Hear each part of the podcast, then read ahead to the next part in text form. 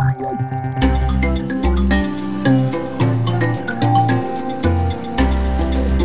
14. marts 2019 går der en orkan i land i Mozambique.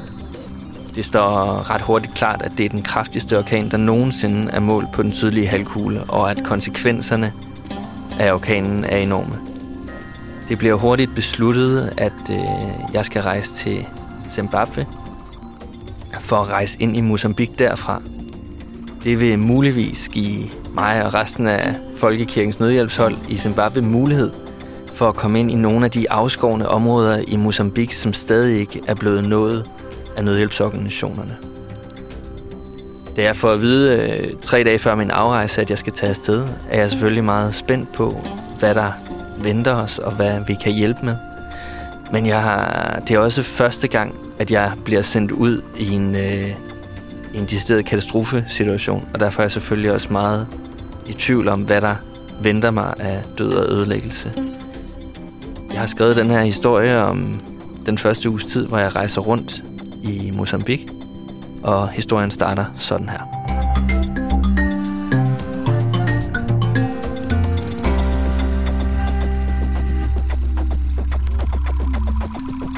Er du kommet til Zimbabwe for at skrive om tørken, spørger taxichaufføren, som hedder Oliver. Jeg er faktisk kommet for at skrive om orkanen og oversvømmelserne, svarer jeg. Taxichaufføren nikker langsomt. Vi har fire kriser i Zimbabwe lige nu. Vi står midt i en økonomisk krise med hyperinflation. På grund af inflationen er der ingen udenlandsk valuta i Zimbabwe, og vi kan ikke købe benzin på det internationale marked, siger Oliver og laver en kunstpause. Er du uddannet inden for økonomi, indskyder jeg, men han overhører mit spørgsmål og fortsætter. Folk er desperat efter benzin, selvom vi har verdens dyreste benzinpriser. En liter koster 20-25 kroner. Store dele af landet er ramt af den længste tørke i 40 år. Og, vi har en, og nu har vi så orkanen i dig, siger taxiføreren med en tragikomisk latter og slår ud med armene. Han peger på en kilometer lang kø til en tankstation. 20 minutter senere, klokken 3 mandag morgen, ligger jeg mig på hotelsengen. Da jeg vågner igen med et sæt tre timer senere, ligger der en WhatsApp-besked fra Mads Lindegård på min telefon. Vi har bilproblemer. Kom over på kontoret, når du er vågen, skriver han. Mads Lindegård er landechef for Folkekirkens Nødhjælp i Zimbabwe. Han har et ry for at være omstillingsparat og hurtigt reagerende. Han er den type, der vil nå først frem, når mennesker er i nød. Og derfor nærer det ham grusomt, at der stadig er store befolkningsgrupper fanget i afskårende områder bag sammenstyrtede broer. Hjælpen kan ikke komme frem uden helikopter, som slet ikke kan have vand og fødevarer nok med til de 100.000 vis, der har brug for akut hjælp. Det er afgørende at finde en vej ind i de isolerede områder i Mozambique. Sammen skal vi derfor prøve at nå frem til de nødstede ved at køre en alternativ bjergrute på veje af tvivlsom kvalitet gennem grænsepasset mellem Zimbabwe og Mozambique. Mads Lindegård står og studerer et stort kort over Mozambique, da jeg træder ind på kontoret. Han fører de store krøller om bag øret og sender mig et intens blik, imens han suger i sin e-cigaret. Den bro er ødelagt. Den bro er ødelagt. Men vi ved ikke, om den bro stadig er der, siger han på engelsk til sig selv eller til mig. Det kan jeg ikke rigtig lure. Han vender sig om mod mig. Vi har problemer med bilerne, siger han så og fortsætter. En sidder fast i mudderet i det sydlige Zimbabwe, og en anden er rød på værkstedet. Det er det værst tænkelige tidspunkt at have bilproblemer på. Vi venter i 50 timer, inden bilen kører ud af værkstedet. Onsdag aften kører vi endelig på de øde veje ud af Harare. Vi passerer kilometer lange benzinkøer, selvom det er midt om natten. Alle de ulykker, der har ramt det her land, konstaterer jeg for mig selv, mens jeg tænker på de grofulde beretninger, der hele tiden tigger ind. Hele tiden hører jeg navnet Dombe, som er et afskåret landbrugsområde i det vestligste Mozambique på grænsen til Zimbabwe. En kvinde har delt en lydfil på WhatsApp, hvor hun desperat beskriver, hvordan hele området står under vand. 70.000 mennesker er fanget mellem bjergene og floderne, fordi alle broer er skyllet væk. Hun taler om hundredvis af døde kroppe og krokodiller, der svømmer rundt i oversvømmede landsbyer. Det er daggry torsdag morgen, og vi er ved grænseovergangen med Zimbabwe og Mozambique. Forslåede eukalyptustræer med trækroner, der bøjer mod jorden som fanget i et permanent vindstød, vidner om, at vi nærmer os de orkanramte områder. Inden længe er vejsiderne fyldt med forhudlede mennesker, der med poser på ryggen træsker afsted, som om de bare vil væk. Vi kører mod nødlejrene uden for byen Chimuyo, for at finde ud af, hvilke landsbyer de fordrevne kommer fra, og hvordan forholdene er inde i områderne bag de ødelagte veje og broer. Vi skal stille de samme spørgsmål igen og igen for at verificere forholdene længere inde i katastrofeområdet, understreger Mads Lindegård, inden han stopper bilen. Vi går rundt i lejren og taler med børn og voksne. Hvorfor flygtede I hertil? Hvilke veje er åbne? Hvilke broer er skyllet væk? Har du mistet familiemedlemmer? Hvor mange mennesker bor der i din landsby? Hvad har I brug for, hvis I skal vende tilbage? Jeg stiller de samme spørgsmål til mere end 20 børn og voksne, og svarene ligner hinanden. Søsterne Dinara og Julia på 12 og 9 år bor i et telt sammen med de andre uledsagede børn. Vi har ikke set vores mor, siden vandet kom, men vi beder til Gud om, at hun snart finder os, siger lille søster Julia og lægger en hånd på sin storesøsters skulder. Melani på 8 og hendes familie mistede hele deres hjem, da en flodbølge kom ned fra bjergene i Dombeområdet. 100.000 vis af hjem forsvandt, fortæller Melani og tilføjer med tårer i øjnene. Vi leder stadig efter min lillebror. Han forsvandt den nat. Reime på to år og hans forældre, Edmo og Amelia, er lige ankommet til nødlejren med helikopter. Vi var strandet i næsten to uger mellem bjergene, uden mad. Da orkanen kom, rev den hele bjergsider fra hinanden.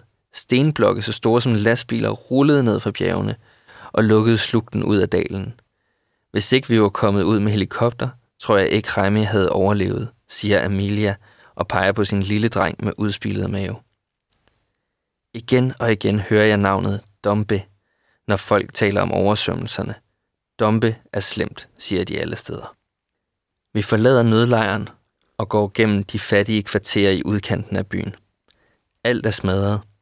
Flere steder ligger der bare en bunke mursten, hvor der tidligere var huse.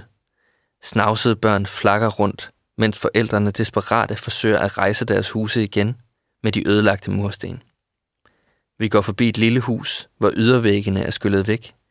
En kvinde med kraftigt hår og høje kindben sidder med sine tre børn i en sofa inde i skelettet af det, der tidligere har været hendes stue. Da orkanen alligevel har brudt intimsfæren, tillader jeg mig at spørge kvinden, om hun vil genopbygge sit hus. Hun ryster bare på hovedet. Hvis jeg skal genopbygge huset, har jeg ikke råd til mad til børnene, siger hun så. Kvindens dilemma er dilemmaet for tusindvis af familier. Derfor er Mads Lindegård allerede i gang med at ringe rundt til de lokale byggemarkeder for at planlægge, hvordan Folkekirkens Nødhjælp skal støtte de enkelte familier økonomisk, når de vil genopbygge deres huse. Det er ved at blive mørkt, og vi beslutter os for at finde et sted at sove i Chimoyo, inden vi kører mod Dombe. I morgen skal vi prøve at krydse floden over til de 70.000 mennesker, som alle taler om. Det er næsten ikke til at begribe, at så mange mennesker stadig ikke har fået hjælp. Klokken er halv seks fredag morgen. Mads Lindegård ringer. Broen er åben. Vi kører om en halv time, siger han og lægger på igen. Jeg hopper i tøjet, drikker en kop næstkaffe, imens jeg barberer mig. Allerede efter en time passerer vi en skrøbelig betonbro. Vi får at vide af de mænd, der stadig arbejder på broen, at den åbnede igen i går. Så er vi endelig i Dombe, og det står hurtigt klart, at vi er i katastrofens epicenter. Hø og græs hænger og dingler i toppen af sønderrevne elmaster. Det er et tegn på, at vandet har stået mindst 10 meter over jorden, konstaterer Mads Lindegård. Landskabet er raseret, og folk går hvileløse rundt i markerne og leder efter dem, der forsvandt den nat Idai gik i land i Mozambique. Overalt er der teltlejre, fordi landsbyerne tættes ved floden er skyllet væk. Hvis det står til Mads Lindegård, skal folk ikke flytte tilbage til floderne. Klimaforandringerne gør, at vejret bliver mere og mere ekstremt her i det sydlige Afrika. Hvis folk flytter tilbage til floden, bliver deres hus bare oversvømmet af den næste orkan. Derfor skal vi gøre det attraktivt at bygge husene op igen i de sikrede områder, hvor teltene nu står, siger Mads Lindegård og tilføjer. Allerede i næste uge vil Folkekirkens Nødhjælp gå i gang med at bore brønde, så folk kan få rent vand i de nye lejre. Vi stopper ved en muddersø, hvor en kvinde går hvileløst rundt. Jeg kravler ned til hende. Hun fortæller, at hun hedder Eva. Jeg leder efter min mand. Han forsvandt den nat, siger hun så med rystende stemme, uden at jeg når at spørge hende om noget. Hvordan forsvandt han, spørger jeg. Det var midt om natten. Da vandet havde steget i en time, fossede det ind af vinduerne. Men mand og jeg lå og sejlede rundt på hver vores tømmerflåde af banantræer, mens huset stod under vand. Min døtre var hos mig, og min søn var hos min mand. Det var mørkt, og der var ingen strøm i hele området. Vi prøvede at redde så mange vi kunne. Der lå døde kroppe overalt i vandet, og vi hørte skrig fra dem, der blev taget af krokodillerne. Pludselig lå min søn i vandet, og min mand var væk. Jeg bliver mundlam, og hun bryder tavsheden. Kør ned mod broen. Der er brug for hjælp, siger Eva, og peger mod syd. Kør den vej. Vi ved ikke, hvad hun mener, men vi hopper ind i bilen. Vi ved ikke, hvad hun mener, men hopper ind i bilen og gør, som hun siger.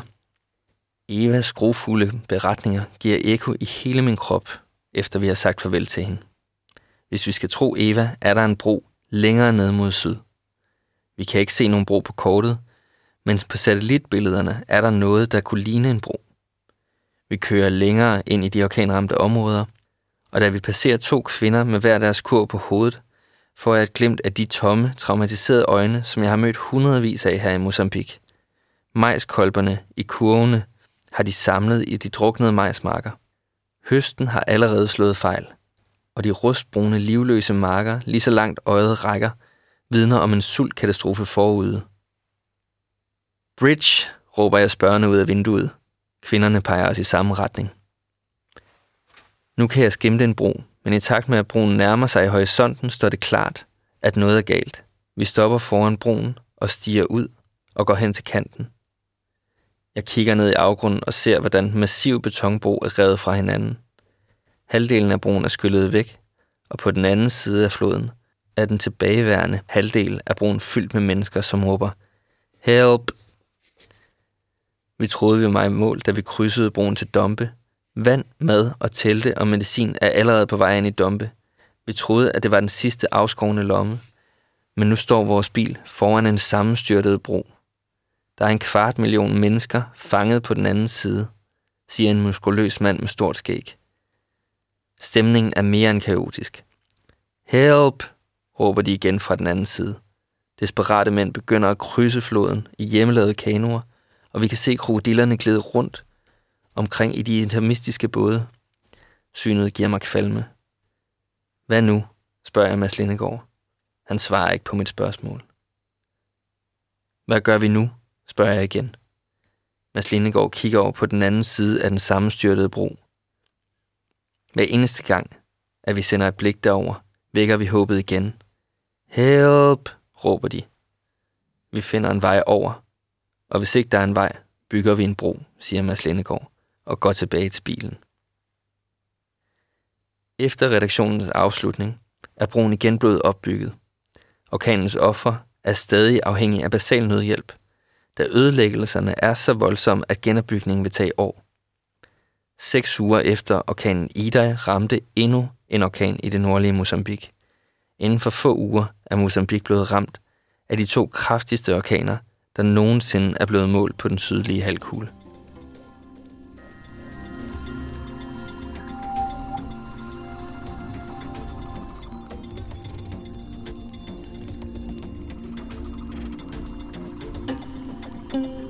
Det var historien. Hvis du har lyst til at læse mere om vores arbejde, eller vores specifikke arbejde i orkanramte områder i Mozambique, så kan du gå ind på øh, vores hjemmeside, nødhjælp.dk, eller du kan gå ind på Facebook, hvor jeg har lavet forskellige videoer og beretninger fra øh, de orkanramte områder i Mozambique. Tak fordi du lyttede med.